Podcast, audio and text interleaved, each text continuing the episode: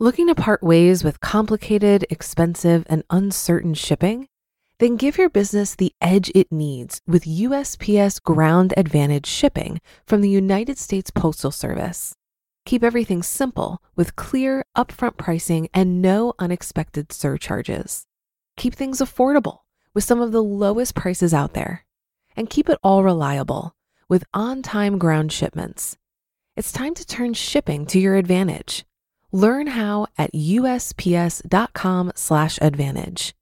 USPS Ground Advantage: simple, affordable, reliable.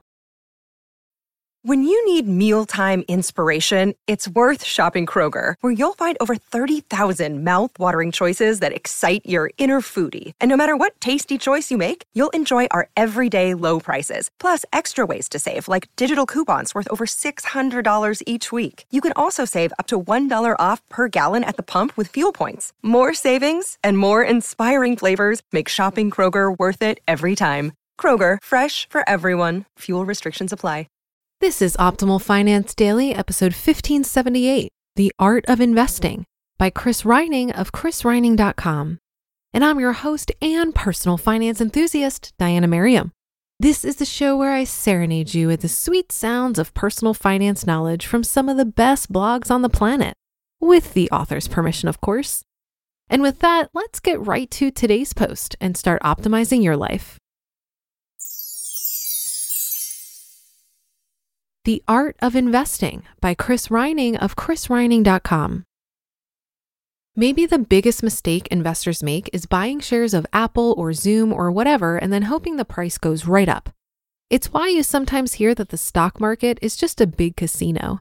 Because some investors are just buying prices and then hoping to sell their prices at some higher price to someone else who's then hoping for the exact same thing, which is gambling.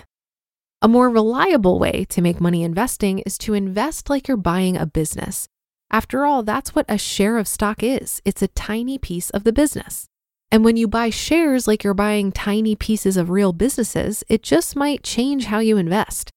For instance, pretend you and I each put up $50,000 to buy a McDonald's restaurant together. Would I call you every day offering to sell you my 50% stake just sitting there shouting random prices through the phone? I'll sell it for 43,947, 54,924. How about 48,586 or 57,097? That's what happens in the stock market, though. You can buy and sell pieces of businesses almost nonstop and at seemingly random prices. This little quirk creates opportunities, though. You see, the market does an okay job figuring out how much a business like Apple or Zoom is worth the price of the stock is usually right, but sometimes prices are wrong. They swing too optimistic or too pessimistic, too high or too low. Think about it like this Say I wake up this morning and feel super bullish about the future.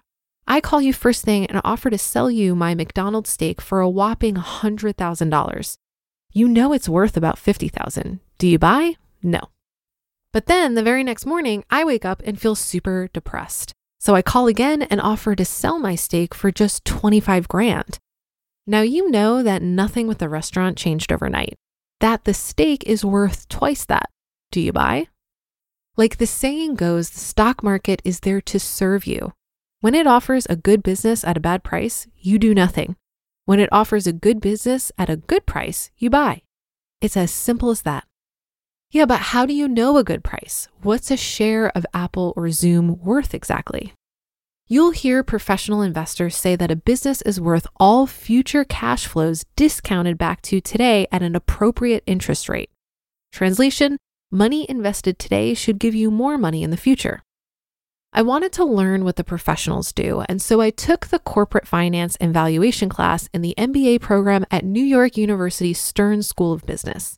Maybe the biggest takeaway was realizing that these very bright, capable people learning how to value businesses in order to work on Wall Street aren't really learning how to invest. Because look, if all it took to be a successful investor was plugging numbers into equations full of Greek letters, then wouldn't anyone with a calculator be rich? It almost seems like the more numerical gymnastics you perform, the worse the result. Go read about that hedge fund run by a bunch of famous PhDs and Nobel Prize winners that blew up. I'm not saying the science of investing isn't important. You need math skills. What I'm saying is that there's also an art of investing. Like when I'm thinking about investing in a stock, I'll go listen to the company's past earnings calls and read past quarterly reports and play with past numbers. But then you need to make a guess about the future. What might Apple or Zoom look like in five to 10 years? What's my view of their management team? How might their growth strategy evolve? Is their moat getting deeper and wider? The answers are totally subjective. And I've noticed the investors who really excel at assessing and judging the intangibles just use lots of common sense. They see things so clearly, think so clearly. They also easily change their mind, but don't change their mind easily. Which reminds me of the story about Picasso. Have you heard it? It goes like this Picasso was sitting in a Paris cafe when an admirer approached and asked if he would do a quick sketch on a paper napkin. Picasso politely agreed, swiftly executed the work, and handed back the napkin, but not before asking for a rather significant amount of money. The admirer was shocked. How could you ask for so much? It took you a minute to draw this. No, Picasso replied, it took me 40 years. The longer you invest, the more you realize that being good at investing has little to do with combing through mountains of data or spending hours crunching numbers. To be good is blending science and art. It's hard data and soft data, left brain, right brain. Any artist will tell you that art is not knowing what comes next, not knowing how the future unfolds. You can never entirely know. So the artist, like the investor, makes guesses. They might be wrong, but they keep at it. You just listened to the post titled The Art of Investing by Chris Reining of chrisreining.com. Looking to part ways with complicated, expensive, and uncertain shipping? Then give your business the edge it needs with USPS Ground Advantage shipping from the United States Postal Service. Keep everything simple with clear, upfront pricing and no unexpected surcharges. Keep things affordable with some of the lowest prices out there. And keep it all reliable with on time ground shipments. It's time to turn shipping to your advantage. Learn how at usps.com/advantage. USPS Ground Advantage: simple, affordable, reliable. If you've been using Mint to manage your finances, I've got some bad news. Mint is shutting down. But now for the good news. There's a better alternative.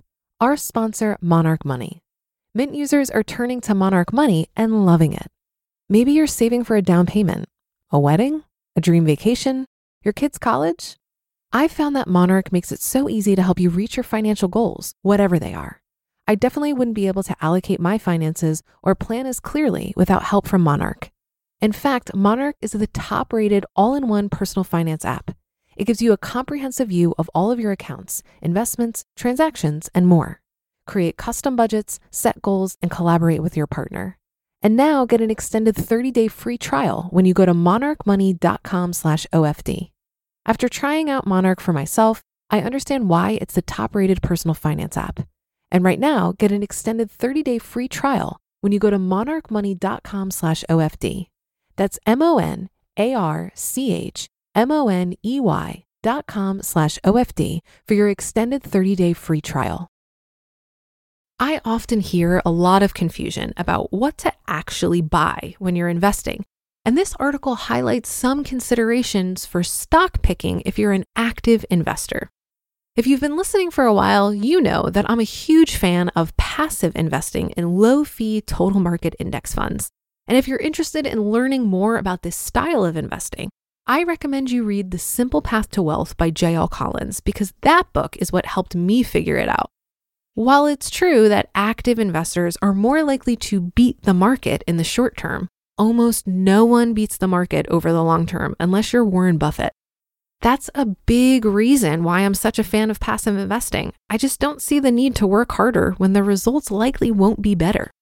And because I'm investing for the long term, I simply don't need to beat the market. I'm happy with matching the market to meet my financial goals. I like to focus more on asset allocation versus deciding which stocks to keep in my portfolio. This is because all reasonably well diversified 100% stock portfolios are going to perform at least 90% the same. Likewise, all reasonably well diversified 80 20 or 60 40 stock to bond portfolios are going to perform at least 90% the same.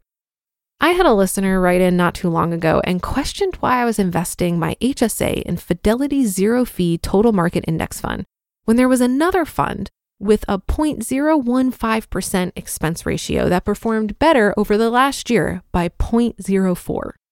The way I look at it, these two funds over time are going to perform about 90% the same. So I'd rather just stick with one versus constantly monitoring them. Plus, even though this other fund's performance seemed to justify the fee in one year, it's not likely to justify it over 30 years. That's a wrap for another edition of Optimal Finance Daily. Have a great rest of your day and start to your week, and I'll be back here tomorrow where your optimal life awaits.